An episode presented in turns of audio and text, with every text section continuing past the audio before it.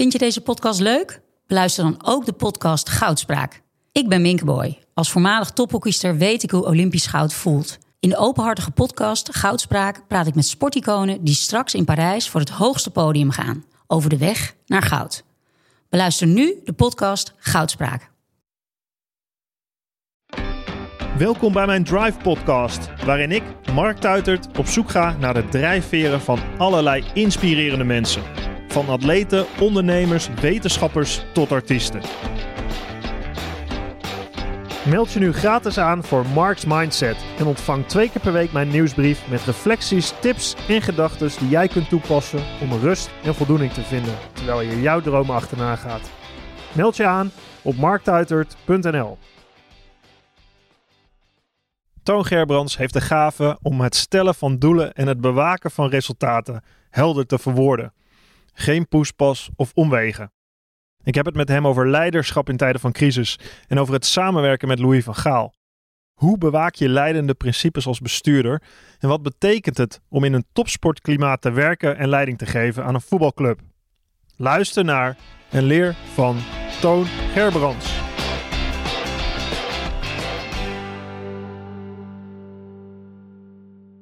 Toon, ik eh, kijk je uit op het uh, PSV-stadion, jouw uh, thuis, voor zevende jaar, Ja. hoor ik net. Ehm, ik wil eigenlijk beginnen bij het begin. We gaan het ongetwijfeld hebben over leiderschap, over topsportprincipes. Daar sta je onbekend, daar ken ik jou ook over eh, om. Ehm, wat, eh, wat heb je eigenlijk voor, voor eh, je een tijd voordat je volleybalcoach werd gedaan? Ehm, nou, niet zoveel. Ja, ik heb alleen een twee sporenbeleid gevolgd. Ik heb HTS verkeerstechniek gedaan. Verkeerstechniek. Ja. En met wat voor idee? Nee, dat was ook heel raar. Ehm, ik, ehm, ik heb eigenlijk een hele rare carrière. Ik, eh, ik kon in het Nederlandse schoolsysteem heel makkelijk leren. Dus alle vakken die ik deed gingen goed. Omdat je gewoon iets mag lezen, herhalen en opschrijven. En dan krijg je goede cijfers in Nederland. Ja. Dus dat is een systeem van niks. eh, Achteraf Want? gebleken. Nou ja, het is gewoon eh, iets herhalen. Ik, ik ben ook alles kwijt. Ja, je bent Ik gewoon heb, goed geworden in iets In oplezen. ja, goed lezen, in- Mhm. opnemen in mijn geheugen. En dat is, dat schoolsysteem. Dat zijn geen vaardigheden, vind ik. Dus ik eh, maar toen had ik eh, eh, vier talen en wiskunde en natuurkunde. Omdat alle dingen goed gingen. Dan heb ik een keer een test laten doen eh na de HAVO. Van wat ik wilde gaan doen. En er kwam, een van de dingen was verkeerstechniek. Nooit van gehoord. Dus ik ben een keer naar zo'n open dag geweest. Dat leek me wat. Dus het is, het is iets minder streng dan civiele techniek. Want dan moet je alleen maar berekeningen maken. Dat is niks voor mij. Mhm. En hier zit een beetje creativiteit aan met, met verkeerslichten, zebra's, van allerlei dingen, wegen ontwerpen. En dat vond ik leuker. Dus dat ben ik maar gaan doen. En dat ging natuurlijk ook goed. Maar je had niet echt een idee van ik wil hier uitkomen of ik wil dat per se worden. Integendeel. Het was gewoon noodzakelijk kwaad. Ja. Dus ik, dat vond ik. Want ik, eh, ik was een hele beperkte volleyballer. Ik ben wel de Eredivisie gehaald, maar dat was het ook. Ergens onderin. En op 18 ben ik begonnen met coachen. Dat leek me leuk. Gewoon een jeugdteam van jongens van 10 jaar, hoor, om even aan te geven. En toen heb ik op een gegeven moment besloten dat ik volleybalcoach wilde worden. En ja, dat was een veel traject in die zin dat in Nederland verdien je maximaal bij een topteam in Nederland 15.000 euro bruto per jaar. Eh, dus dat baantje kon ik goed bijgebruiken. Dus ik heb gecombineerd eh 28 uur verkeerstechniek, 12, eh, 14 uur de volleybalcoach. Dat is het twee sporenbeleid. Dat is twee je bedoelt. sporenbeleid. En de een was noodzakelijk om geld binnen te halen. Want eh, dat was gewoon de enige reden. Was was ook niet echt leuk. Ja. Maar ik maakte er wel wat van, maar eh daar lag niet mijn drijf. En, maar ik, moest, eh, ik, had, ik, ik had ook 0 euro op de spaarrekening ongeveer staan. Dus dat, eh, maar het was een leuke tijd. Dus uiteindelijk eh, heb ik de halve wereld gezien. Eh bondscoach van Olympische Spelen gezien, een aantal titels gehaald. Hele leuke tijd gehad. Maar ja, financieel hoef ik het niet voor te doen, maar wel heel leuk. Dus dat bijbaantje erbij, dat noem ik dat altijd maar zo. Dat Ja. was noodzakelijk. Nou, dat kan heel veel mensen hebben, dat denk ik. Dat ze denken van nou, ik weet niet of ik dit helemaal wil of ik daar naartoe wil. Maar om dat te kunnen doen, je moet tijd doorbrengen, je moet lessen leren. Dus je hebt ook gewoon inderdaad iets nodig om van te leven natuurlijk. Zodat je tijd kan steken in, eh, in, een, in je coach zijn. Want had je wel het idee dat je dat wilde worden? Dat je echt coach wilde worden? Ja, maar eh, ik, ik had van me- mezelf als doel gesteld eh, de Eredivisie halen als coach. En ja, het rare is je daar dan ben. Dan denk je, en nu? Ja. Want we hebben doorgehaald. En eh, dat was het ook niet. En toen ging ik naar een volgende team toe. En ik heb wel Mhm. weg de geleidelijkheid bewandeld. Ja. En uiteindelijk eh ja, kwam bij een topteam terecht in Nederland. Een hoop prijzen gewonnen. En toen, ja, toen dacht ik, nou heb ik dat ook weer gewonnen. En Nederlands een titel een keer gewonnen. Een beker, Europa Cup. En eh, wat voor volleybal wel bijzonder is, Europa Cup trouwens. En toen werd ik bondscoach. Ja, en op een, een bijzonder moment ook. Eigenlijk, jij nam de, de erfenis over van, nou, de, de grootste erfenis die je maar over kan nemen. Van Joop Alberda en het Ja. Olympisch eh, gouden team.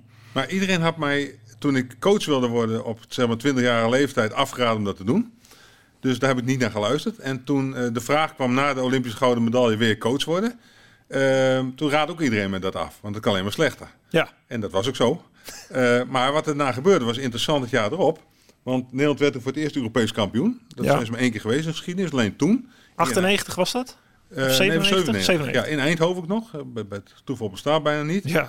En, eh, het jaar, en datzelfde jaar eindigen we op nummer 1 op de wereldranglijst. En dat is ook de enige keer in Nederland dat geweest is. Weliswaar de alle resultaten op te tellen.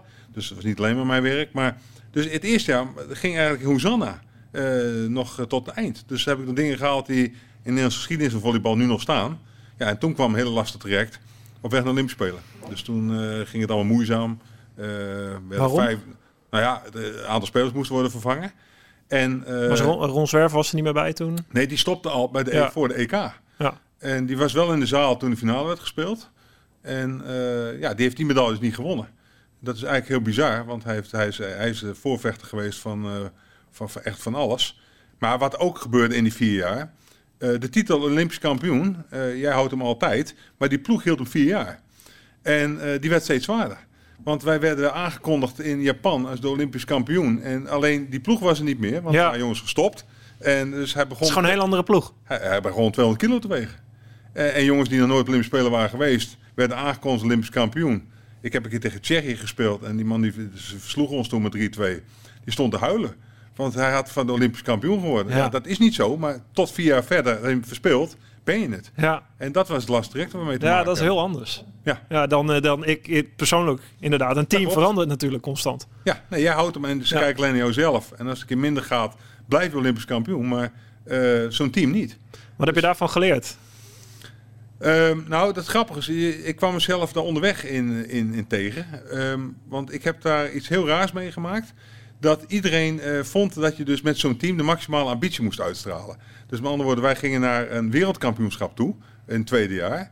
En ja, je was Olympisch kampioen, was nummer 1 op de wereldranglijst, was EK gewonnen. Dus wereldkampioen was de volgende logische stap, was Nederland er nooit geweest.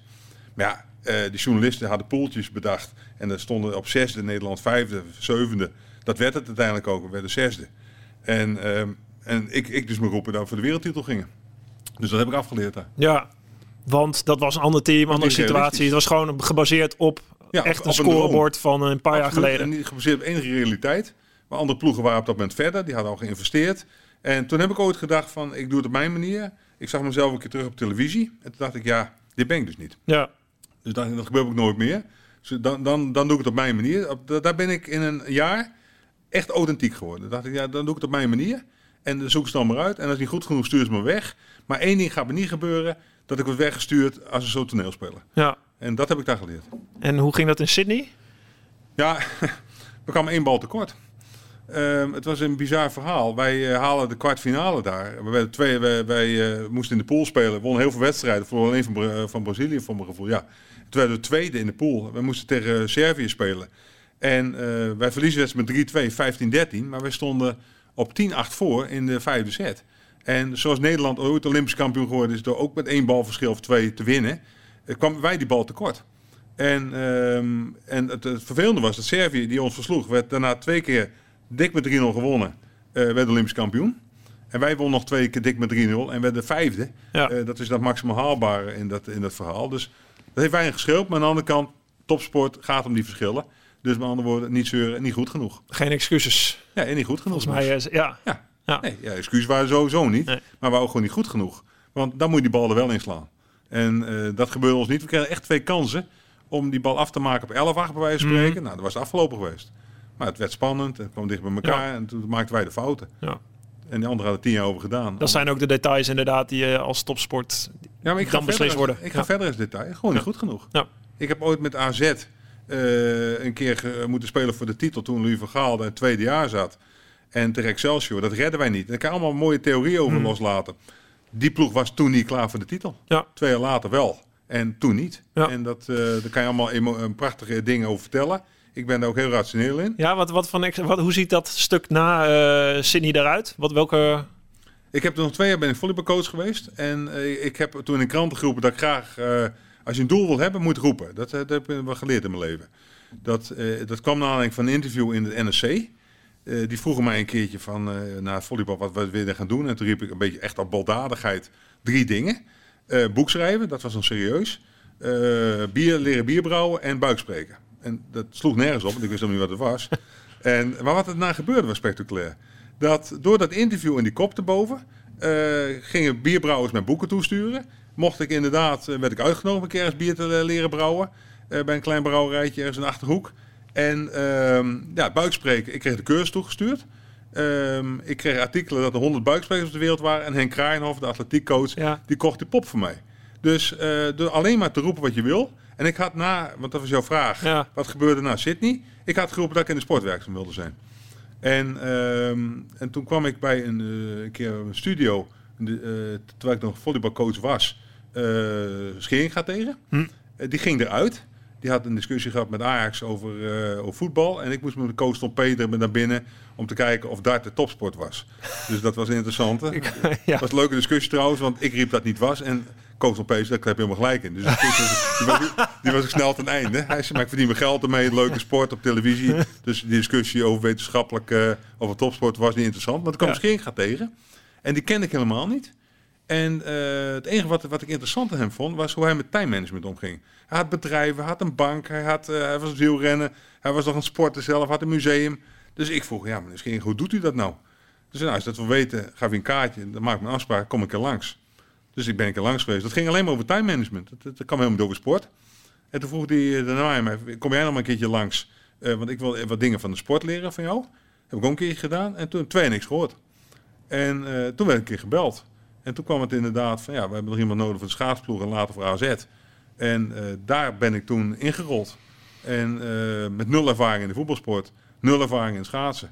Eh, alleen wel vanuit de topsport en vanuit management had ik natuurlijk al die jaren bij Rijkswaterstaat altijd dat wel opgebouwd. Dus Ja. leiderschap was al ontwikkeld. Dus de combinatie tussen management en topsport ja, komt alleen maar voor een hele kleine sport. ja. Dus in grote sporten ben je gewoon coach, verdien je genoeg. En als je topmanager bent, heb je geen tijd voor topsport. Dus eigenlijk werd mijn nadeel een beetje mijn voordeel. Wat trof je aan in de schaatsport en het voetbal? Je kwam uit een andere sport, andere achtergrond.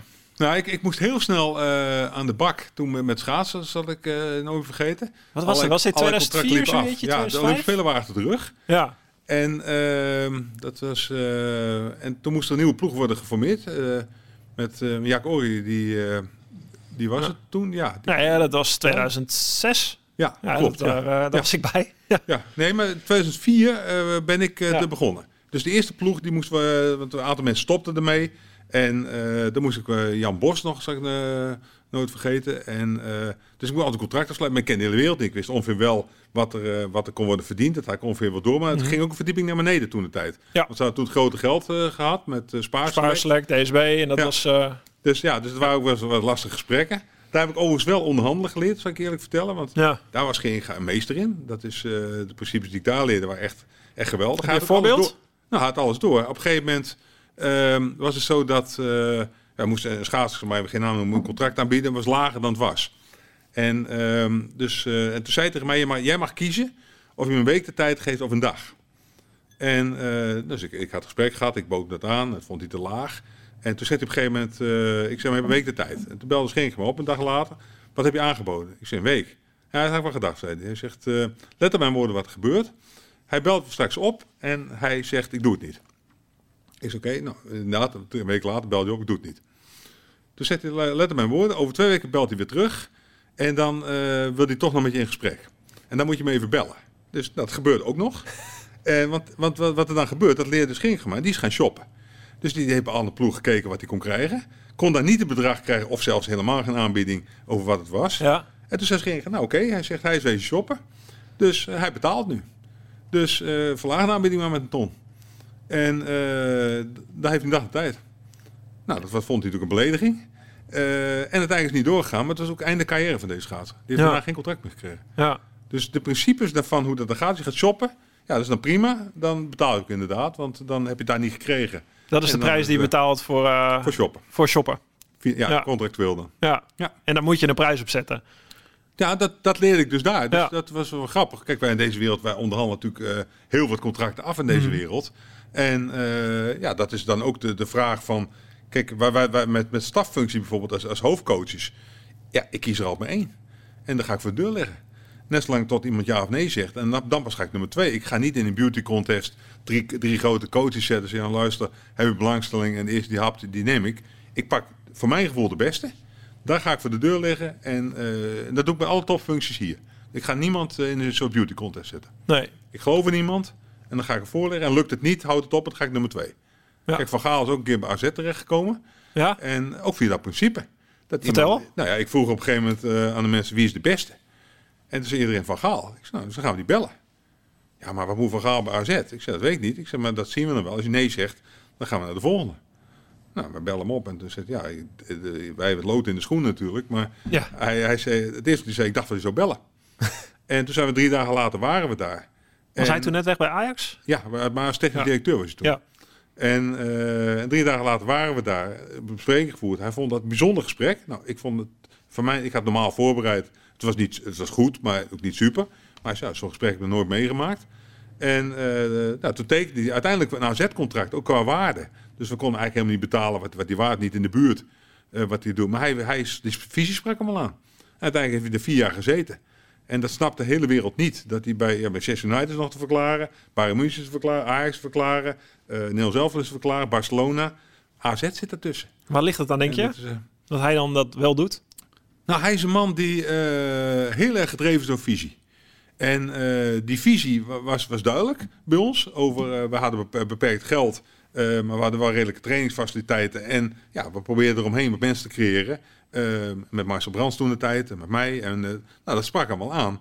En er kwam overigens bij dat hij ook een van zijn drijfveer, durf ik wel te zeggen, hier, is dat zijn drijfveer was om te laten zien aan Ajax dat Ja. ze het mis hadden. Ja. En dat is ook een, mooi motief. Ja. Want wij hadden als doel Europees voetbal halen. Hij zei, ja, maar als ik, als ik landskampioen word, haal ik ook Europees voetbal. Nou, dat was ik ook met hem eens. Dus hij was zo grappig als je erover praat. Hij was elke dag bezig met de landstitel winnen. Elke dag. Vanaf het begin af Vanaf aan dat dag hij... één. Dus hij ging gewoon de kleedkamer in. Hoe dan? was- Wat, wat, waar merkte je dat aan meteen? Nee, dat zei hij ook gewoon. En dat als de jongens vroeg ook. Dan, hij meette dat af van is dit goed genoeg om eerst te worden in de competitie? En dat zeggen wij dachten, nou, vierde, vijfde plaats is ook goed. En dan eh, voor ronde Champions League of Europa Ja. League. Dat vonden wij prima als club. Dat past ook bij ons budget. Maar hij had een andere ambitie. Dus hij straalde vanaf dag één uit van... eh, en dan, als je dat maar lang genoeg doet met een groep, dan gaan ze erin geloven. Ja. We waren na twee jaar heel dichtbij eh, op de laatste dag. En daarna een heel moeilijk jaar. Want toen werden we in één keer elfde of tiende stonden we. Maar het jaar erop viel het allemaal wel weer goed. En eh, ja, toen hebben we nog sanering doorgevoerd. En eh, ja, dan heb je wel een topcoach. Ja, ik heb hem vier jaar meegemaakt. Dat is echt een sublieme coach. Als je dat ziet, ook op het veld, hoe hij het doet. En de, de drive die hij heeft. En wat, wat eh, ja, dat is echt... Wat maakt hem, hem een... Juist nou, hem een coach, zit, goede eh, coach? Kijk, het is zo dat als je hem... eh, nou ja, ik, ik, ik noem het hier bij PSV wel eens een keer hard met een D en hard met een T. Ehm, alle mensen die met hem werken, laat ik, het- laat ik dat 90% benoemen, die lopen met hem weg. Want ehm, hij is eerlijk, hij is eh, betrokken, hij eh, weet wie je vriendin is, hij weet bij spreken wanneer ze jarig is, hij weet als ze dingen spelen. Ehm, kijk, en het is... ooit kwam Manchester United een keer een documentaire maken hoe het er mogelijk was dat Van Gaal vier bij AZ had gezeten. Ja. Grote filmploeg erheen. En toen kwam eh, Greta Steinsson, dat was een, een back van, eh, van eh, een IJslander. Die werd die vraag gesteld van typeer Van Gaal nou eens in een paar woorden. En die kon dat zo fantastisch doen. Die zei luister, één is bij hem is de monoloog. Als je hem de eerste zes weken meemaakt, dan gaat hij exact vertellen wat hij wil, waar hij moet gaan staan, hoe het in elkaar steekt op een vrij dominante manier. Dus als je hem daar zou filmen, dan denk ik nou, Zo'n beetje zoals hij in de pers ook Ja. overkomt. ja, nou, althans zoals mensen hem dan typeren erin. Ja. Dat is vrij dominant en weet wat hij wil en, eh, enzovoort.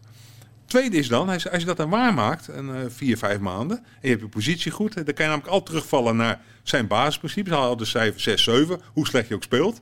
Daarna komt het woord dialoog. Gaat hij met je praten? Hoe is het met je? Hoe gaat het met je? De positie gaat hij bespreken. We hebben nog tips ervoor enzovoort. Hij, als je dat ook nog een jaar waarmaakt, dan dan past hij zich aan aan jou. Dat zijn drie woorden. Monoloog, dialoog, aanpassen. En eh, ik heb dat ooit een keer eh, met Wijnaldum eh, besproken. Die kwam terug van de WK. Ik zeg, was met mijn vriend Van Gaal?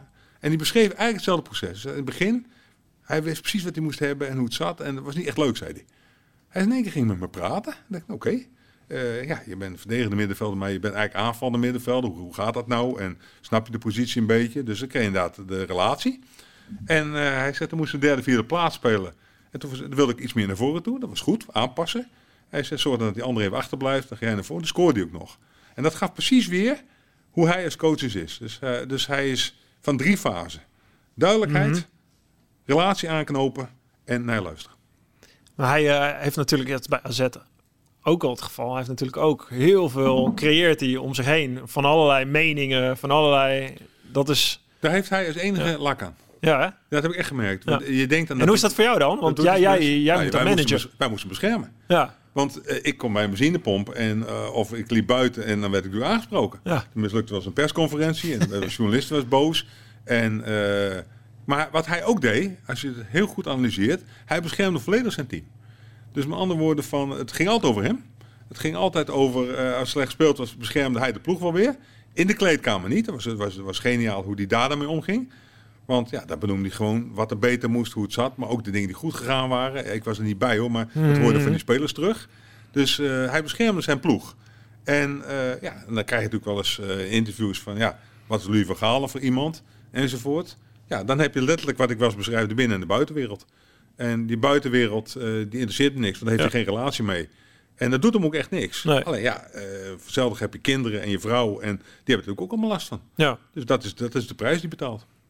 Ja, het, hoe, en hoe heb jij dat ervaren, zeg maar, als AZ ga je van vierde, vijfde naar iemand die heel duidelijk zegt, we gaan de titel winnen. Is, is dat ook een verandering in de hele organisatie Nee, dat- waar, nee. die jij moet eh, Nee, nee. leiden? Nee, dat, dat hoefde niet. Het is zo, wij, hadden, eh, wij groeiden, de meest mooie overleggen die we hadden was Marcel Brands, ik en Louis van Gaal. Dus dan heb je Marcel Brands, had je dus de, eh, de echte voetbalman, de, de scout, de technisch directeur van eh, topniveau. Die dus in die tijd ook meegroeide met, met alles wat. Hij kwam van RKC af en is toen eh, hele grote stappen daar gemaakt. Met Louis van Gaal eh, als topcoach erbij. En ik kwam dan een beetje zeg maar, vanuit, de, vanuit de topsport. En vanuit management of, eh, Mhm. of leiderschap. Ja, dat waren geweldige gesprekken. Hoe ging dat? Dat is, Wat was dat? Dat is de nou, machinekamer geweest. Daar gebeurde van alles. Kijk, punt 1 werd aan veilig, veilige omgeving gecreëerd. Want we hebben het over leiderschap enzovoort. Eh, daar kon alles worden gezegd. Daar kon, ik heb daar mee- mensen meegemaakt die boos werden. Eh, ik heb mensen horen zingen. Ik heb, we hebben eh, gelachen. We hebben ruzie gehad. We, we waren bij elkaar eens. We hebben elkaar was omhelst. Alles wat je kan bedenken in een normaal gezin. Als je praat over omgeving was daar ook. En, maar daar kon ook alles gezegd worden. Dus op het moment dat hij ergens iets aan vond of niks aan vond. Of, ik, ik kon daar ook rustig zeggen dat ik een wissel niet goed vond uitpakken. Wat zei hij dan? Nou ja, dat, Waar bemoei dat je mee? Nee, dat vroeg hij, nee, hij vroeg waarom dan niet. En als je dan drie argumenten gaf en twee waren goed, dan ging je mee, dan was het goed. Dan kon hij heel een beetje mee. Want dan had je, oké, dat snap ik ook wel een beetje. Maar als je maar één van de drie goed, nou, hier, is, ja, dat is nou onze mening. Daar moet ik het mee doen. En, eh, maar hij dacht er altijd over na. Dat heb ik ook gemerkt. Hij dacht altijd na, kwamen wel eens dingen terug, later. En we hebben ook heel veel ple- ple- plezier gehad. Maar ook, ook eh, ja, Marcel moest aan scouten en ik kwam met, met spelers aan. En hij erkende bijvoorbeeld 100% de rol van scouting. Hij kon niet scouten, want hij had geen tijd. Hij was trainer. En Wat eh, was het dan als Marcel binnenkwam met een hele goede speler? Wat, nam hij dat dan één- aan? Of, één was het heel mooi om te zien dat hij zei, oké, als jij hem gezien hebt, negen rapport hebt gezien, bij slecht weer, goed weer, achterstanden, alles wat je kon bedenken en het klopt, dan doe ik het. Dat vertrouwensrelatie was er. En hij riep ook van, ja, als hij een beetje geschikt is, hij ging altijd gesprek met die, die speler aan, was al interessant. psychologisch wel even on- Ja, dat onderzoeken. kijken als mens. Ja. Dus voetbal eh, niet eens. Maar even als mens kijken hoe het zat. En als dan het Fiat eh, akkoord was, dan riepen beide ja. En dan had hij ook wel zoiets van, die ga ik beter maken. Ja. En dat was ik echt van overtuigd. Dat was ook zo. Dus iedereen wilde graag naar AZ komen. Want dan onderschat je ook wat Van Gaal is. Ja. Want eh, ja, een aantal jongens hebben dat ook niet gedaan. En die hebben er ook later spijt van gehad. Daar ben ik bij 100% van overtuigd. Hm. Dus, ik, eh, nee, dus hij ma- maakt het echt beter. En, eh, ja, en hij werkt met je kapitaal. Dus eh, ja, en dan uiteindelijk na vier jaar is toch die titel. Ja, en dan mocht hij naar Bayern München. En dan heeft hij natuurlijk een hele stap nog gemaakt. Toen Manchester United, alle grote clubs van de wereld. Ja, dat, dat was van Gaal. Ondertussen gaat het, ja, dat hebben we ook aan de levende lijve ondervonden met, met AZ, hè, DSB, de bankencrisis. Ja. Gaat, het, gaat het niet goed. Ehm, de club helemaal in crisis. Dat is weer totaal. Je gaat eigenlijk, de- denk ik, van een rollercoaster van landskampioenschap en Louis van Gaal naar, Ja. naar helemaal de andere kant van de Maar medaille. Dat, dat, dat bleek achteraf. En dan, ga, dan ga ik maar zeggen hoe ik het ervaren heb als mens. ja. Achteraf, eh, want ik zat er al acht jaar. Dat leidde, de- die titel eh, leverde dat uiteindelijk op. Ik heb er na nog vier jaar gezeten. Ja, eigenlijk door die crisis.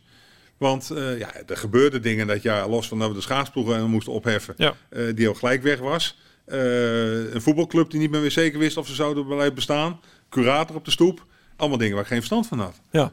En ja, als je dat meemaakt, ja, dan, dan ga je dus met mensen praten die er wel verstand van hebben. Dus ik heb heel veel geleerd in het jaar. En uh, wat er allemaal mocht. En toen kregen we nog Koeman, die een half jaar er zat. En die nou ook weg, nog, nog wegging daar. We verloren in de laatste minuut een kopbal van een keeper. kwamen niet meer in de Europa League terecht. Alles wat tegen zat, zat tegen. En 26 miljoen schuld. En we hadden de aandelen niet. En, ja, en toen moest ik een trainer zoeken. Dat was wel, wel leuk. Dat werd eigenlijk Gert-Jan Verbeek. Die ik de boodschap moest geven. Luister, we gaan alle goede spelers verkopen. Uh, we hebben een schuld. Ja, we hebben een schuld. Dus dat moeten we aflossen. Ja. En uh, ik, zet, ik zet er achteraan en we houden dezelfde resultaten, vind ik. Dus gewoon Europees voetbal halen.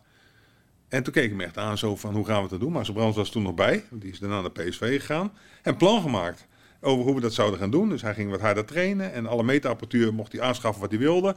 En uh, alles wat voor de training beter zou zijn, was allemaal goed. Ik zei, maar we gaan alle goede spelers verkopen. En dat heeft Jaap gezegd. Toen heeft hij alleen wel gezegd, luister, ik vind het allemaal prima dat we dit plan gaan maken. Um, Marcel speelde toen al een beetje van PSV. Toen zegt hij van tegen mij, luister, ik doe het. Maar dan blijf je ook net zo lang als ik hier zit. Want het kan niet zo zijn dat we nu een plan afspreken. Jij gaat weg. En uh, dat was een goed punt. Fair enough. Ja, vond ik ook. Ja, en dat, eigenlijk is het heel bijzonder wat daarna gebeurt. Want we hadden gewoon nog drie keer Europees voetbal. We hadden kwartfinale van de Europa League nog. En uh, wonnen de beker van PSV. Dus, uh, en, dus, dus, en alle schuld weggewerkt. Dus Gert-Jan Verbeek, dat heeft hij nog niet. Maar die een standbeeld hebben daar. Ja. Ja. ja, ik zie hem er ook wel van aan dat hij zo'n uitdaging aanpakt, inderdaad. Ja, maar het was dus belangrijk dat jullie echt met z'n drieën zeiden van... Ja, nou ja, Marcel dit... ging toen weg, ja. dat, dat, had hij al door. Maar René Nelissen, die zat er toen. Die was voor de Raad van Commissarissen van, uh, van uh, AZ. Hmm. En die drie, zeg maar, dat drie manschap... en toen kwam een steward erbij als technisch directeur... maar dat drie manschap heeft toen eigenlijk gezegd tegen elkaar van... jongens, oké, okay, dan gaan we de slag. Ja, dat was echt geweldig, want in crisis, met elkaar, niet zeker weten hoe het zit... 100 banen stonden er op de tocht van mensen die niet zeker wisten of ze hun banen wel zouden behouden. Ja, en uiteindelijk is daar ook voor een groot deel het fundament gelegd van uh, de jeugdopleiding moest doen op een andere manier, de scouting moest op een andere manier. Talentontwikkeling. Ja, dus, ja. dus Verbeek heeft toen eigenlijk durf ik te zeggen, ja, met een paar mensen die erbij waren, maar eigenlijk de coach is belangrijk, heeft daar het fundament neergelegd, misschien wel voor het huidige AZ. Ja. Ja, dat is een heel mooi fundament. Uh, ja, en ik heb een geweldige ja. tijd ook gehad, kan ik je vertellen. Dus ik heb mezelf ook ontwikkeld als... Uh, en toen, toen Verbeek, uh, want die moest er uiteindelijk nog uit ook nog. Want dat klikte het laatste half jaar niet meer. Ja. Dus die is er ontslagen nog door mij, moet je nagaan. Dus, uh, dus Waar klikt er niet meer? Met spelers? Nee, of met de spelersgroep. Hm. Dus uh, dat had niks met mij te maken. Ik kom met door een deur. Maar ja, dan moet je dus iemand die alles betekent voor je club, moet je vertellen van dit was het. Ja. En dan probeer je echt van tevoren alles hoor. Want dan ga je met de spelersgroep praten, dat ligt aan jullie. En tegen Gert Jansen, luister, kom op, uh, dat moet even anders. Maar dat kregen we niet meer te praten. Hm. En nou ja, maar het mooie van het verhaal vind ik bij hem.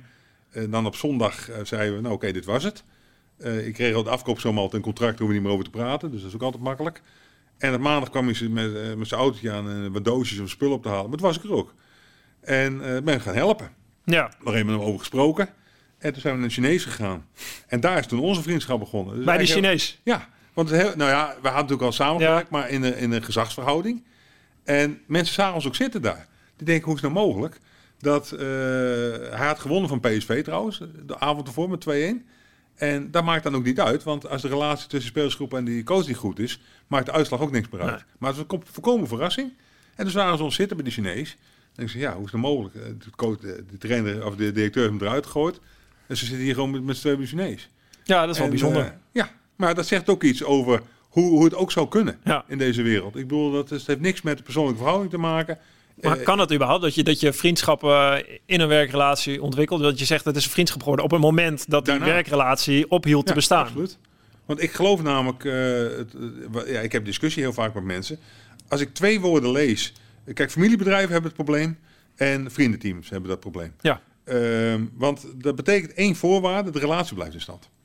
Want uh, als je een familiebedrijf hebt en het gaat niet helemaal goed, dan kan je moeilijk iemand eruit gooien. Want die kom je binnenkort weer tegen als opa of als, als oom of als, als, Ja. als, als zoon. Uh, en als ik lees ergens dat iemand dat een ploeg een vriendenteam heeft, dat lijkt het of ze elkaar afrekenen. Dat doen ze ook wel. Maar met één, één restrictie, de relatie blijft in stand. Ja. En nou, daar win ik altijd van, zeg ik altijd. Want dan kan je net een stap verder gaan. Dus die Als je vriendschap... die vriendschap hebt of niet hebt. Als, als ik tegen vriendenploeg Ja. speel, ben ik altijd. Ja, omdat je het resultaat voorop Wij stelt. gaan verder dan in die plaats van, vriendenploeg. ja, Juist. ja. Want het resultaat is leidend in ten opzichte van de band Juist. die normaal in Ja, vriendschap is. die band blijft in stand. Ja. En dan kan je een keer boos worden in de kleedkamer. kan je de huid vol schelden. Ja. Maar je houdt de relatie in stand. En eh, ja, dus met andere woorden, een, eh, zoals je dat nu vraagt vanuit leiderschap, een vriendschapsrelatie in, een, in zo'n organisatie als deze, die moet ik niet hebben. Die heb ik ook niet. Nee. Nee. Ik kan mensen goed door een deur, maar eh, Ja, maar is het ook iets kunnen- bewust dat je bewust afhoudt of Ja. niet? Ja. Ja, ik hou bewust af. En na die tijd kan wel iets groeien. Hm. Ik bedoel, Marcel Brand zit nu bij eh, Everton en daar ga ik wel heen. Ja. En Verbeek eh, gaan we eens een keer het eten, dik advocaat, Van Gaal trouwens ook. Maar Maar is dat omdat je dan inderdaad, je wil iemand eigenlijk, je wil altijd elkaar kunnen afrekenen op verantwoordelijkheid, resultaat. En als je vrienden van elkaar zou zijn, dan zou je dat, dat heeft effect. dat heeft effect. Ja. Altijd, zeg jij. Altijd. Altijd. Ja. Omdat je elkaar iets gaat sparen of je durft het net niet te zeggen of je zegt het anders Nee, om de relatie niet te willen de beschadigen. spel. En eh, dat is prima, maar dat betekent ook dat het bij het ontslag van iemand ook de relatie direct kan eh, laten sneuvelen. Ja, En eh, dus daarom kan je beter niet in die situatie terechtkomen. En, en stel dat je 1% zou denken, dit doe ik niet, want dat zou het op spel kunnen zetten. Dat is een topsport dodelijk. ja ah, eens. Ja. En dat, dat is raar, want heel veel mensen zullen dit aanhoren en denken, ja, zo simpel werkt het leven niet. Ja, to- in topsport wel, vind ik. Topsport is het zwart-wit. Dan werken de, ieder procentje werkt mee. Top- Ja. Topsport is wel in die zin wel een extreme... Is het een extreme het is een kant? wereld, nee, wat ik altijd zeg van, Mhm. heeft niks met topsport te maken. Iedereen die wil presteren, Ja, zal dit herkennen. En want dat is ook altijd een vergelijking die bedrijfsleven maakt met topsport. Dus Ja. ja, die, die maken niet met bedrijfsleven, want jullie zetten bedrijfsleven als één ding neer. Het bedrijfsleven. ja. Nou, daar heb je ook slechte bedrijven, middenmotors en toppers. En ik wil, eh, ik wil de vergelijking van maken, maar dan gaan we met topbedrijven praten. Ja. En niet met middenmotors. Die zeggen, bedrijfsleven, topsport lijkt niet op elkaar. Nee, dat klopt, want het zit in de middenmotor. En wat voldoet dat aan? En, eh, als je niet in de middenmoot zit, als je echt een eh, goed presterend... Zie jij overeenkomsten tussen die hele goed presterende bedrijven, goed presterende teams? Ja, ja ik, kijk, wij zitten hier in Eindhoven natuurlijk met een paar prachtige bedrijven. De- het, mijn, in mijn voordeel is mijn rol, als je praat over leiderschap en leuke gesprekken voor. Je hebt dan een podcast, Ja. je komt overal binnen. Maar als directeur van PSV kan je dus met heel veel CEO's van hele grote bedrijven praten. Hm. En eh, dat is leuk. Bijvoorbeeld als je dan met Peter Wenning praat van de grote baas van ASML. Eh, ja, dat is, dat is interessant. Die heeft dan 16.000 mensen werken. En dan heb ik het wel eens over de relatie. Hoe kan je nou met 16.000 mensen een relatie opbouwen? Wat is eenzaamheid? Welke prijs betaalt hij voor, eh, voor succes? Met al dat soort dingen worden dan besproken. Wat zegt En, hij daarop? eh, ja, kijk, wij, wij leren er ook wel wat van. Want zij zijn, ik zal een klein voorbeeld geven. Zij zijn een van de meest innovatieve bedrijven ter wereld. En ehm, wat de, de fout is die heel veel mensen maken. Wij hebben hier dan het begrip, wat we noemen speedbootje. Dat als wij een projectje hebben, zeg ik zes mensen erin. En die moeten aan de slag. En die, ehm, en die moeten dan zorgen dat een oplossing komt. Wat zij eraan koppelen, is dat ze zeggen, luister, ik heb twee maanden tijd. Dus er komt gewoon druk op de ketel. Na twee maanden vertel je waar je bent. En is niet goed, stoppen we er gewoon mee. Dus, en dat zie je in heel veel bedrijven niet. Die gaan er maar door, door, door en door. En eh, op een gegeven moment werkt het niet meer en dan ben je zo twee jaar verder. Dus zij zetten echt de druk erop van, dan moet het wat opleveren en anders gaan we het dus niet doen. En eh, nou ja, goed. eh, Hm? kijk, we hadden het net over jouw bedrijfje enzovoort. Eh, bij ASML hadden ze gezegd, luister, oké, je wil een bedrijfje starten? Prima. Ga aan de slag. Wat zijn de cijfers na drie maanden, na vier maanden, na vijf maanden en dan trekken we stekker eruit. Ja. En dat doet dus niemand. Ja, ik wil niet zeggen, jij bedrijf gelijk moet stoppen, maar, eh, maar het is wel niet. interessant om over na te Mhm. denken. Want heel veel mensen gaan dan te lang door, eh, kost te veel geld. Ja. En eh, uiteindelijk blijkt dan, je hebt je best gedaan, je, hebt, je, je leert er heel veel van, enzovoort. En dan ga je zeggen, nou, hoe gaan we het nu verder? Zo is zo'n bedrijf groot geworden. Ja, maar er is toch altijd wel een context, in, ook in cijfers. Hè, je kan zeggen, we gaan een, een hard doel stellen. We worden vierde en dat is dus niet vijfde. Volgens mij is Ch- Charles van Commenay, die haalde zijn doelstellingen niet in Londen en die, Ja. eh, die, die bood zijn ontslag aan. Ja. Eh, wat een heel resultaatgericht iets is. Maar er is toch altijd wel een context ergens. Nou, niet in alles, maar in veel dingen is een context te vinden waarop iets misschien wel... Hè, een team wat misschien van- niet wint, maar heel goed speelt. Ik noem maar even iets, ik weet al wat je antwoord gaat zijn. Ja, dan zeggen, beginnen we te lachen alvast. Ja, Ja. precies. Ik ben de vragensteller. Ik probeer de andere kant even te belichten. Eh, wat wel goed speelt eh, en misschien eh, fantastisch eh, gallery voetbal speelt. Ja, dan zou dat een doelstelling moeten Ja, zijn dan moet je misschien. entertainmentwereld in. Ja. Ja, ik bedoel, eh, het is allemaal prima, leuk gespeeld, goed gespeeld, Mhm. alles verloren, mooi gespeeld. Ja, daar, daar koop ik niks voor. Kijk, het, het, het stellen van doelen heeft maar één, eh, één, waarde. Hm. Dat is als je ze haalt, dan denk je, nou oké, go- goed gedaan. Nou, dan vier een keer feest, hou een schaal lucht in en klaar is. Maar het andere is interessant. Als ik het niet haalt, dan kan, moet je eens gaan evalueren hoe dat komt. En eh, waar hebben we dan wat laten liggen? En dan kijk je alleen naar jezelf. Dan kijk je kijk een beetje naar het landschap waar je in begeeft. Ja. Maar voor de rest kijk je alleen naar jezelf. Hoe kan ik weer aanhaken om prijzen te gaan, te gaan winnen. En daar is dat doel voor nodig. En dan kan je zeggen, ja luister, ik heb een leuke tijd, ik kan het romantiseren en Ja. ik kan zeggen hoe het in elkaar steekt. Maar uiteindelijk gaat het daar niet om. En eh, kijk, het meest mooie verhaal wat, wat ik van een, van een vriend van mij een keer meemaakte, die had dan een bedrijf. En als je winst had gemaakt, dan gaf hij aan het eind van het jaar alle winst naar het goede doel. Want dan moest hij op nul beginnen, dan was hij scherp en dan moest had hij weer de drive om weer te gaan presteren. En toen kwam iets leuks, want na een jaar of zes, zeven eh, had het bedrijf van zes, zes personen, ging het minder met het bedrijf en hij moest dat eh, mensen eruit gooien. Waarop ik tegen hem zei, nou, dat heb je niet slim gedaan. Je hebt zes jaar lang 50.000 euro verbrand aan goede doelen. Had je nu drie ton gehad? Hij zegt, nee. Hij zegt, dan had ik, eerder, dan had ik het waarschijnlijk erin gestoken. Had ik, minder, had ik pas later ontdekt dat het mis was. Ja, als je zo gaat redeneren in je leven, dan kom je heel eind. Maar dat is presteren. En dat hoeft voor mij niet, want gelukkig presteert eh 95% van Nederland niet. Dus dat betekent inderdaad dat je onderscheid kan maken. Maar anders dan als iedereen doet, hebben we een issue natuurlijk. Heeft dat ook te maken met dat we gewoon, als we doelen stellen, daar niet goed genoeg over nadenken? Ja, maar dat heeft een beetje te maken waar we het net over hadden. Die, eh, die relatie en die, eh, hoe je dat tegen mensen gaat, gaat vertellen. Enzovoort. Kijk, en nogmaals, eh, op het moment dat het klopt tussen een coach en een atleet. Of ook in jullie geval Mhm, met schaatsport. Ga gewoon door. Mhm. Maar dan gaan we wel even kijken wat is aan de hand. Of welke keuze moeten we gaan maken. Of, eh, nou goed, we hebben er zelf ook eentje gehad ooit eens. Dat ging over allrounden of over specialiseren. Nou ja, eh, dan kan je als organisatie zeggen, deze kant willen we op. En dan kan iemand nee zeggen tegen zijn contract. Ja. En dat is ook goed. Ja. Maar eh, als je denkt, ja, ik kan een allrounder, kan ik vijfde worden. En eh, vierde of derde, misschien een keer tweede. Maar we, we- we verslaan Sven Kramer toch niet. Ja, dan is dat een keuze van, van het bedrijf. En ja, goed, de mensen weten niet helemaal wat nu gebeurt. Maar dat was een van de keuzes waar wij het over hebben gehad. Ja, wij hadden het, klopt. Daar hebben we het toen heel open over gehad. En dat was ik het ook, eh, dat was wel leuk. Het kwam vanuit, ook vanuit, ik werd zevende toen op een EK round, waarvan ik al dacht, hier doe ik het niet voor, ik wil winnen. En ga, ga ik ooit Sven Kramer nog verslaan?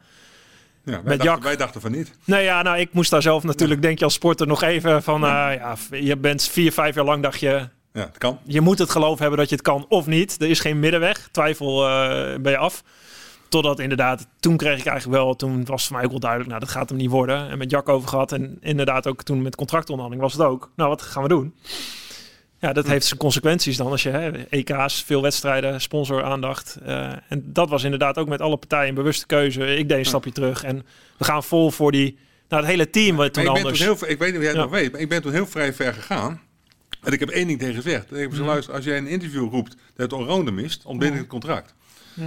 Want dat vond ik gebrek aan focus. Als je Mhm. dan toch kiest voor iets, dan moet je niet meer zeuren Mhm. over wat, wat er geweest is. En ik weet het nog Ja. weet dat ik gezegd heb, maar... Nee, dat weet ik maar, niet meer. nee. Maar zo zat Nee. ik er bovenop. Ja. Dat ik denk, Ja. ja, Nou, maar daar was het helemaal mee eens trouwens, 1500 meter. Ja. En ja, dat heeft iets opgeleverd. Voor mij voelde dat ook heel goed, want eigenlijk dat kan ook gewoon een last zijn. Dat je denkt, het is een soort ja, legacy voor jezelf, wat je hebt opgebouwd. Dat je denkt, ik moet hier aan voldoen. Hè, moeten. Het is een, eigenlijk een externe norm die je zelf oplegt. Terwijl de interne norm, denk je, waar kan ik in winnen? Dat is topsport presteren. Nou, dan is dit de kans om daar de volgende stap in te En maken. nou is dit een romantisch verhaal het goed afloopt. Ja. Om maar even zo te zeggen. Maar het kan ook fout aflopen. Ja, absoluut. Dat helemaal niet gelukt. Nou, sterker nog, dat de moeite van die keuze is, is dat je dus drie jaar lang eigenlijk alles richt op twee wedstrijden. Ja. Eentje, de selectie voor de Olympische Spelen. Tweede Olympische Spelen. Ja. Eerder, Zonder het- herkansing. Ja, zonder herkansing niks. Het gemak, het dat gemak eigenlijk van het, van het, van het, nou ja, het allround gaat. Dus, dus er zijn drie toernooien in een seizoen. En er is altijd weer een volgend seizoen met een nieuw allround toernooi. Dus mentaal is het veel, je moet veel meer ik mentale pijn lijden. Emotionele pijn om dat vol te kunnen houden voor die twee momenten. En met in je achterhoofd, het kan ook En gewoon vier- mislukken. En nog vier afstanden. En, dus je kon ja. ook nog een beetje compenseren. De ja, 500 precies. gaan we het Ja, weer- weer. precies. 500 heb ik een medailletje. Vijf, nou ja. Komt eh, goed? Ja. Komt wel. Ik heb, ik heb iets in de pocket. Ja. Dat is Nee, maar dat Ja. is interessant. En juist dat hele verhaal van alles of niks. Ja. Ja. dat is natuurlijk het allermooiste wat er is. Ja. Kijk, het allermooiste verhaal wat ik ooit heb meegemaakt in dat opzicht is Katie Freeman. Die dus inderdaad... eh, Sydney Ja, 2000. die, Ja. die moest winnen. En, Leg eh, even toe eh, voor de luisteraars waarom. Aboriginal, Ja, vrouw, Aboriginal. Het hele land. eh, en toen moest zij dus die finale Sydney, lopen. eigen land. Ja. En daar kwam de meest mooie uitspraak eh, van haar die ik ooit heb gehoord. Zij werd voor, voor, voor die race geïnterviewd. Het ging staan in. Ze zegt, ja, maar het hele land wil dat je wint. En ik was toen coach op Olympische Spelen daar. Ik zat in het Olympisch dorp. Uiteindelijk won ze, om het hele verhaal vast te vertellen. Mhm. Eh, dus het ontplofte in dat land. Dus een lawaai. Eh, Ik denk, wat gebeurt hier? Maar toen had ze gewonnen. En toen, toen vroegen ze, ja, maar het is gigantische druk. En toen zei zij, eh, pressure is a privilege. Druk is een voorrecht. Want ik heb het tot hier gebracht. Het hele land kijkt naar mij. Dit moet ik mooi vinden. En dat is de haat-liefde verhouding die elke topsporter heeft. Ja. Van tevoren denk je, waar ben ik aan begonnen? Niemand denkt uur van tevoren, oh leuk, je hebt er zin in. nee, dat is helemaal Verschrikkelijk. niet leuk. Nee, het is helemaal niet leuk. Verschrikkelijk. Ja. Maar als je goed over nadenkt, heb jij het op Olympisch Spelen gebracht. Jij mag die start doen. Jij mag eh, op het wereldpodium zitten. Maar dat voelt zo even niet. Maar dat Nee. gaat liefde verhouding van presteren. Ja, ik had toen het voordeel dat ik al twee keer de Spelen gemist had. Dat, dat, ik, dat ik echt die, die dankbaarheid al wel voelde dat ik daar mocht starten. Ik dacht, en ik dacht toen ook echt, maar als je het hebt over één... Ik dacht, is- ik krijg maar één kans. Ja. Dit is het. Ja. Ik krijg niet nog een keer een kans. Nee. Dus wat ga je doen? En dat is niet Nederlands.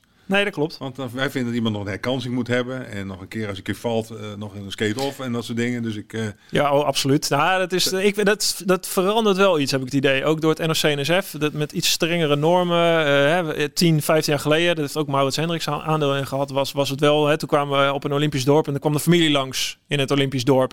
Ja. Nou, dat was, dat, je weet wat je gaat Ja. krijgen dan. Ja. Je, je hebt de mensen die voor goud gaan. Ja. En je hebt natuurlijk mensen die denken, nou, oh leuk, mijn Ja. familie komt. Hey, kijk, hier is de speelhal. Kijk, hier is, eh, oh wat, ga- wat gaaf allemaal.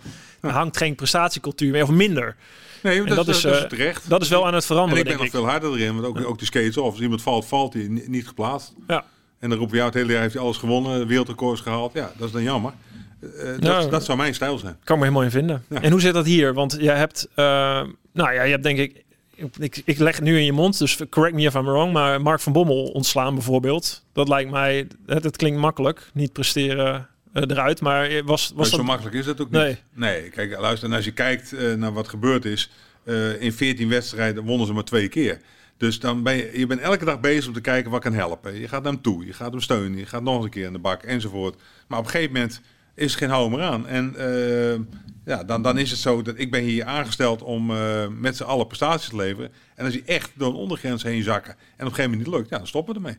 En dat is makkelijk gezegd dan gedaan. Ja. dan moet je iemand binnenhalen en dan moet je met iemand gaan praten. Je ziet ook dat het iemand wat doet. En eh, dus dat, eh, dus, dus zijn, Hoe ging dat gesprek? Dat was het gesprek van dat jij eigenlijk moest mededelen van... Ja, dat, dat, is, dat is een vrij. De mededeling is vrij kort. Dat is gewoon een slecht nieuwsboodschap. Ja. Dus ja, luister, als ze bij mij op kantoor komen, nou, zo, daar hebben ze ongeveer wat door, denk durf ik wat te vertellen. Ik ben zelden dat iemand verrast is Ja. dat hij kwam dat ik denk van, en dat zou ook raar zijn. Als je dan zoveel weken dag in dag uit elkaar werkt en je ziet het proces wat er gebeurt, dan praat je ook over dingen. Kom op, want dat hebben we wel nodig. En, eh, en, ja, dan en praat je hij- gewoon niet met elkaar. hij, hij ervaart ook zelf druk. Dus dat eh, heb ik ook een keer mee te maken. Dus hij is denk ik echt niet verrast als hij binnenkomt. Maar goed, dan, eh, dan deel je dat mee. Ja, en dan, ja, je maakt heel verschillende dingen mee. Je hebt mensen meegemaakt die dan... eh Gert van Beek we het net over. Dus oké, duidelijk. En eh, had ook geen vragen. En eh, ging weg. Ja. En klaar is Kees. En eh, nou, daar hebben we dan iets gezegd over de pers en over andere dingen. Dus je maakt allerlei verschillende dingen maak je dan, maak je dan mee. Maar ook dat moet een veilige wereld zijn. Hmm. Dat als dan inderdaad iemand helemaal uit de plaats zou gaan, dan is ook goed. Als iemand begint te huilen, zou het goed zijn. Als iemand stilvalt, is het goed. Dus alles maak je mee. Is het wel, is het niet eenzaam dat jij uiteindelijk, als ik jou een beetje hoor, jij weegt alles af, je doet er alles aan tot je een soort sleutelmoment hebt waarbij je de keuze moet maken. Ja. En in die end, dat is volgens mij dan ook leiderschap. Jij bent degene uiteindelijk die die keuze Ja. moet maken als eindverantwoordelijke. Dat klopt. En dat is, dat is niet eenvoudig. Want mensen denken, oh, dat doet hij even. Dat is niet zo. Er is een heel proces aan voorafgaand. En we Ja. hadden het net over de relatie opbouwen met Ja. mensen en hoe eh, gezagsverhoudingen. Hmm. En, eh, maar je moet één ding kunnen doen. Ik, ik, ik kan, ook in het geval van van Bommel, ook in andere coaches, altijd in de spiegel kijken. Heb ik alles aan gedaan? En ik ben heel kritisch naar mezelf. Denk ik, heb ik daar nog kunnen helpen? Heb ik daar nog kunnen helpen? Hadden we iets meer geduld moeten hebben? Nou, dat, eh, uiteindelijk durf ik te zeggen, ik kan in de spiegel kijken. Zeker in het laatste geval. Ik, als je jonger bent, maak je misschien dingen mee waar je van leert. Maar in dit geval durf ik zeggen, ja, klaar. Maar hoe weeg je die eh, hè, leiderschap is, dat hoor je vaak, volgens mij heb jij het ook wel eens gezegd, is uiteindelijk e- eenzaam, omdat jij degene bent die dat moet wikken en wegen. Hoe, hoe ziet zo'n wik, is dat zo'n wik- en weegproces waar je uiteindelijk Ja. helemaal met jezelf alleen zit? Nou, het, het is natuurlijk gebaseerd op twijfel. Want het is niet zo van vinken af, tien keer verloren en we roepen op het matje en, en. Dus het is ook, kijk, ik heb ook de omgekeerde meegemaakt. Eh Philip Cocu, die haalde een keer Europees voetbal niet. Voor het eerste 44 jaar geloof ik hier bij PSV. En iedereen eiste zijn hoofd. En, eh, ja, dat was je net begonnen, hè? Ja, nee, Ja, toen, nee, toen was, nee, het was eh, bij mij in het derde jaar. Oh ja. En dus, ja, en Marcel Brands en ik, het was een vervelende situatie. Het was ook echt dramatisch dat we het ons niet plaatsten. Maar wij hadden door, uh, in een weekend zijn we nog een keer pad geweest, Marcel en ik. En toen hadden wij door van, jongens, de relatie speelsgroep en hem is gewoon super. Uh, ze hebben weliswaar verloren, maar uh, dit staat gewoon goed. En uh, toen hebben we gezegd, luister, ook tegen commissarissen, volgens ons is voldoende basis. Nou, iedereen boos, supporters boos, gezeur, die we allemaal weg hebben. Nou ja, en lang van over romantiek gesproken. Uh, zeven man laatst om 60.000 man op een plein de volgende titel binnen te halen. Ja, ik bedoel, eh, om even aan te geven hoe dat ook kan gaan. Ja. Dus het is een vak wat je moet leren, waar je afweegt. Want het gaat niet om mij en die coach. Het gaat om de spelersgroep en die, eh, en die coach. Daar moet de relatie kloppen. Daar moet het allemaal voor elkaar zijn. En daar moet dan voldoende draagvlak zijn om te gaan presteren. Ja. En soms is de relatie goed en is, is presteren weg. En soms is het inderdaad ook omgekeerd. En ja, ehm, jij beschrijft hoe dat gaat. Gelukkig heb je meer mensen in directie zitten. Daar heb je vaak een technisch directeur Ja. zitten. Ehm, je gaat ook wel naar, vaker naar de hertgang.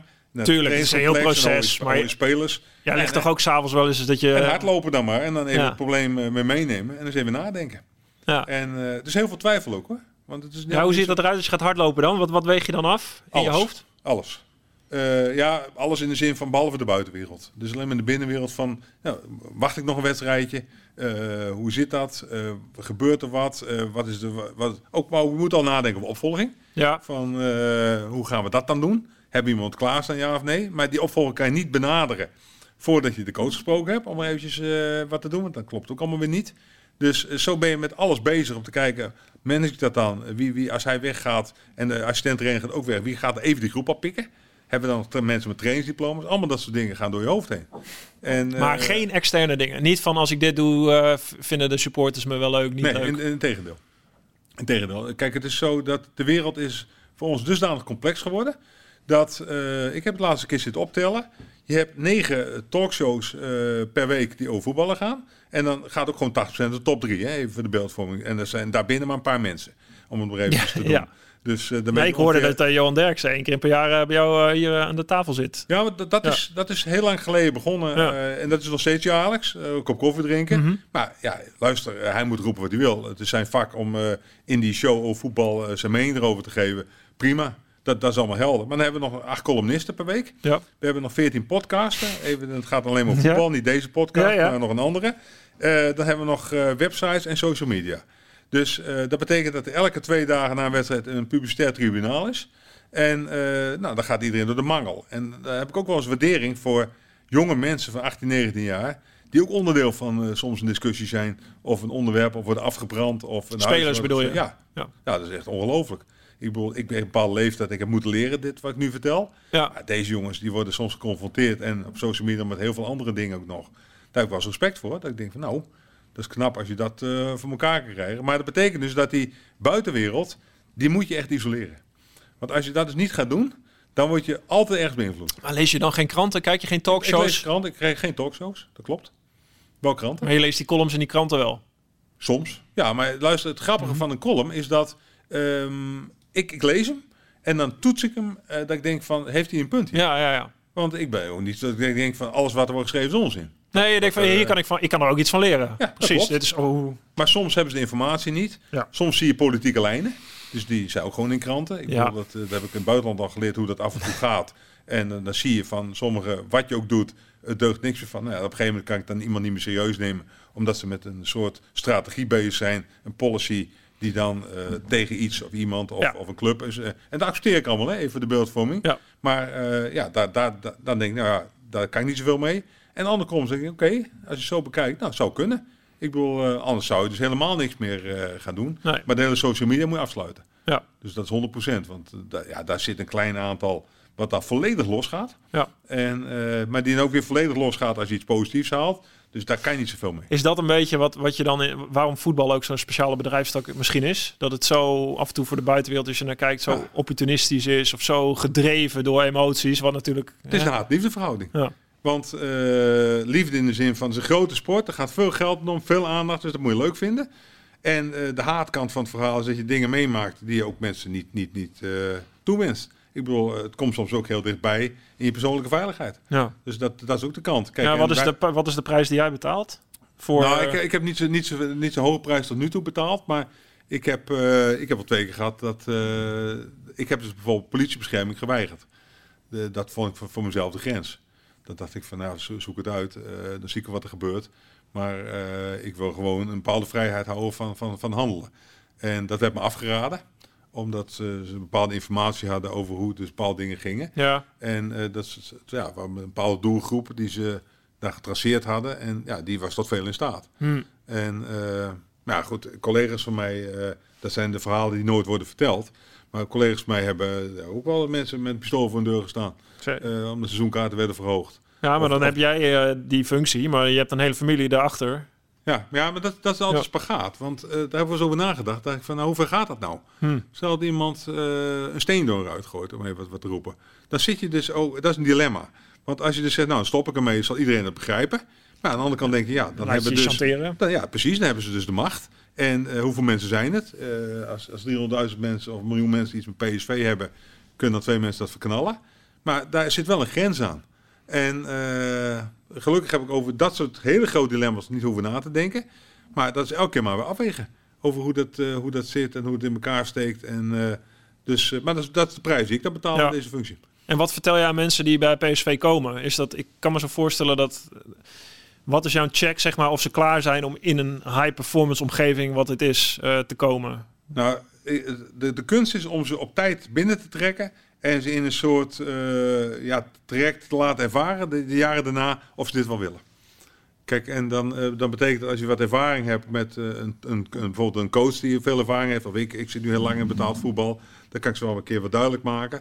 Kijk, als, als er morgen weer een directeur bij de KNVB komt en die zegt in zijn interview dat een droombaan is, dan weet je zeker dat het fout gaat. Ja. Dat ga ik nu voor vertellen. Het ja. is namelijk een leuke omgeving, zou ik eerlijk vertellen, om te werken. Maar het is geen droombaan. Want uh, er gebeuren dingen uh, waarvan je denkt, ja, uh, wil ik dit wel? Wil ik deze prijs opbetalen? Wil mijn gezin deze prijs opbetalen? Uh, je moet een keer verhuizen, je moet een keer dat. je wordt aan de andere kant ook redelijk goed betaald daarvoor. Maar eh, je moet er heel goed nadenken of je, of je dat wel leuk vindt. Is dus... dat wel eens wat aan de buitenwereld wordt vergeten? Zeg maar ook voor voetballers die op een veld staan, maar ook wat, wat, wat de andere kant is van de medaille. De, ja, hey, natuurlijk geld, mooi. Oh ja, nou ja. dan ben je voor je hele leven gelukkig. Je speelt voor publiek, wat wil je nog meer? Of je leidt een club of... Ja. Of nee, je bouwt een geweldig bedrijf. Ja, daar hebben we gelijk. En kijk, het is zo dat als je daar diep in zou gaan... en ik denk dat weinig mensen daar open en eerlijk over zullen zijn is, is, is het verdriet en de prijs die af en toe betaalt ja. voor, voor, voor zaak. Kijk, en dan kan je zeggen, mijn functie heb ik bijvoorbeeld uh, een klein iets als voorbeeldgedrag. Uh, ja, kijk, als ik morgen mijn drank rij, op rij en ze pakken mij, sta ik op de voorpagina van de krant. Ja. Dus dat moet ze gewoon eens niet doen. Dat gebeurt maar niet hoor, kan ik je vertellen. Ja. Dus in mijn leven gaat dat niet gebeuren. Uh, je moet niet super te hard rijden, want dan pak je ze ook nog eens een keer. Ja. Want dan moet ik van spelers iets vinden en moet ik het zelf ook niet doen. Dus je moet je elke dag bewust zijn van je rol en je positie. Is dat heel erg? Nee, dat is nog te overzien, durf ik te vertellen. Ja. Maar heel veel mensen hebben dat niet. Dat, ik zeg altijd, kijk, als ik hier af van een wedstrijd ben, mag ik dan een biertje drinken? Nou, ik doe dat dus niet, want ik vind dat ik nog steeds in functie ben. Dan kan je zeggen, ja, dat slaat door. maar pas als ik thuis ben, ben ik uit functie. Want er kan, er kan iets gebeuren, de, de politie kan mij vragen, er kan iets met sponsoren gebeuren. Kijk, als jij sporter klaar mag, je mij een biertje drinken. Dus ja. de voetbal is klaar, heeft zijn interviews gedaan en is klaar. Mag de coach ook. Ja. Maar ik, ik, ik heb dat, dat soort dingen. En dan ga ik wel eens in discussie met huisartsen. Van wanneer houdt die job op? Ja. Of mogen die aan de drank? Nou, daar krijg ik vaak ruzie mee. voor jou houdt hij op thuis? Nou, het, het, verhaal is als hij zeker weet dat hij... Ja, bij hem thuis. Ja. Uh, want het verhaal is dat uh, op het moment dat jij nog kan worden opgeroepen... Uh, en je moet mond-op-mond doen en je stinkt naar drank... dat lijkt me geen geweldig iets. Maar kijk maar naar artsen bij, bij, bij sportploegen. die zijn voor mij 24 uur in dienst. Dus wordt niet gedronken. Nooit? Nee. Als je arts, arts bent van PSV, dan... Nee, als jij met, ja. als jij met een schaatsploeg op pad bent en je ja. hebt een arts bij je... Ja. Dan kan je zeggen, ja, ze zijn klaar met trainen enzovoort. Maar s'nachts kan je ook worden geroepen. Je begint te lachen. Nou, daar heb ik menig keer ruzie over gehad met een arts. Ik wou net zeggen, over, ik ken ze uh, zeker anders, ja. Ja, nee, maar dus, daar denk ik dus op die -hmm. manier over na. Je zeggen, dat is belachelijk. Uh, ik heb het één keer meegemaakt dat, toen ik volleybalcoach met, met de Jong Oranje, met dames. Dat er inderdaad, ik ook zo'n arts had die dan uh, het wel leuk vond en dan s'avonds tien uur aan mijn whisky begon enzovoort.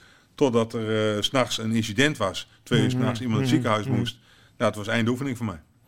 Want ja, toen kreeg ik te horen dat iemand zei, ja, die, die stond ook naar drank. Ja. Nou, ben ik topsport bezig. Nee. Dus dat is mijn eindoefening. Het is gewoon een principe ja, punt. En daarna heb ik ook tegen de artsen allemaal uitgelegd van tevoren dat, hoe ik erover dacht.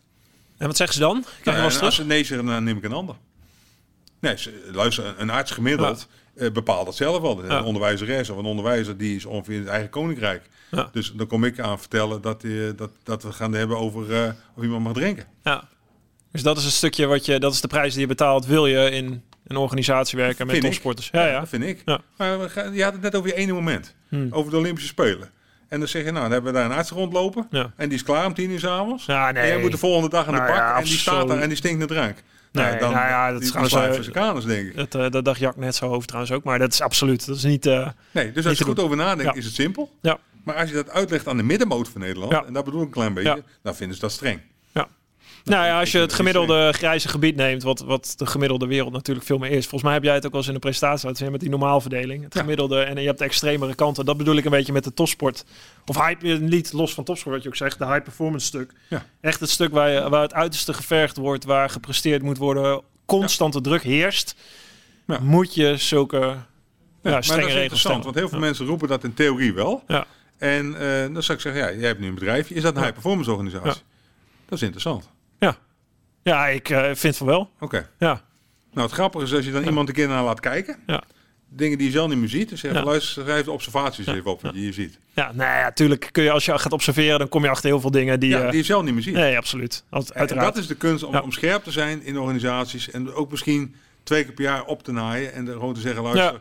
Dat, het- dat eh, jouw medewerkers twee keer niet slapen per nacht. Ja. Dan heb je het goed voor elkaar. En hoe doe jij dat? Hoe creëer je, zeg. hoe creëer jij maar voor jezelf? Nee, Heb er ontstaat altijd iets natuurlijks. Ja. Dus je moet het niet zoeken. Het is ook niet gespeeld. Nee, nou, dat is helemaal waar, moet ik zeggen. Want, dat, eh, dat eh, ontstaat. Absoluut. ja. Dus dan denk je van nou, gaat het nog goed met een bedrijf? Ja. Of komen, blijven de Nou, je, achter? je Of, komt, ja, je komt door hele heftige situaties. Helemaal met een start-up, zoals bij ons, als het kleiner is. Je komt gewoon emotioneel. ik ga je elkaar aankijken. En jongens, hè, ga- dan is het echt de check. De, precies die check van...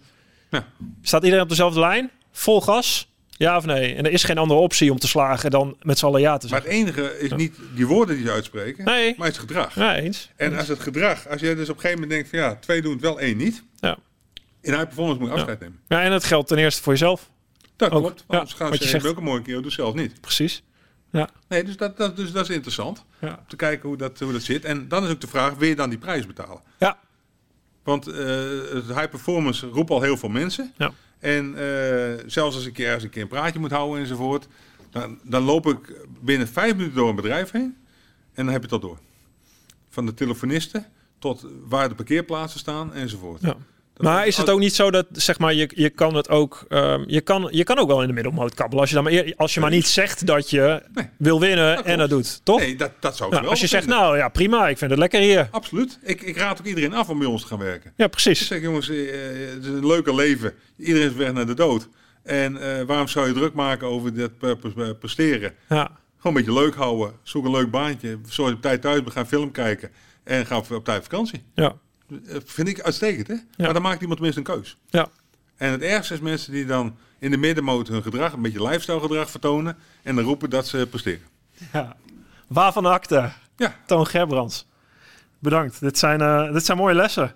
Eh, heb je tot, tot, slot, tot slot, eh, heb jij zelf nog, eh, hoe ver is, reikt jouw horizon? Hoe ver kijk jij voor jezelf? Qua, Nog qua- niet zo ver eigenlijk. Het is zo dat ik heb hier een contract bij PSV. ja, En ehm, dat loopt een keer af over een paar jaar. Eh in onze wereld weet trouwens nooit wanneer dat eindigt. Ze mogen me per dag eruit gooien zonder reden. Dan, hoef ik, dan kan ik in ieder geval alle goede beslissingen nemen zonder dat mijn baantje op het spel staat. Ja. En vervolgens kijk ik een half jaar voor mijn contract afloopt verder. eh, of er een kruid wordt gegooid. En voor geen, want anders ben ik niet in focus. ja. Want dan ben ik, al, dan ben ik mentaal het afscheid aan het nemen. Ja, klopt. ik ik, heb ik zei ook geen al dat als je, als je al bezig bent met afscheid nemen voordat je bijvoorbeeld Olympische Spelen nog met dat moet je nooit doen. Dat is de grootste fout. Absoluut. Ja. Die halen het ook niet. Nee, eens. Ik heb ze gezien. Ja. Oké. Dankjewel, Toon Gerbrands.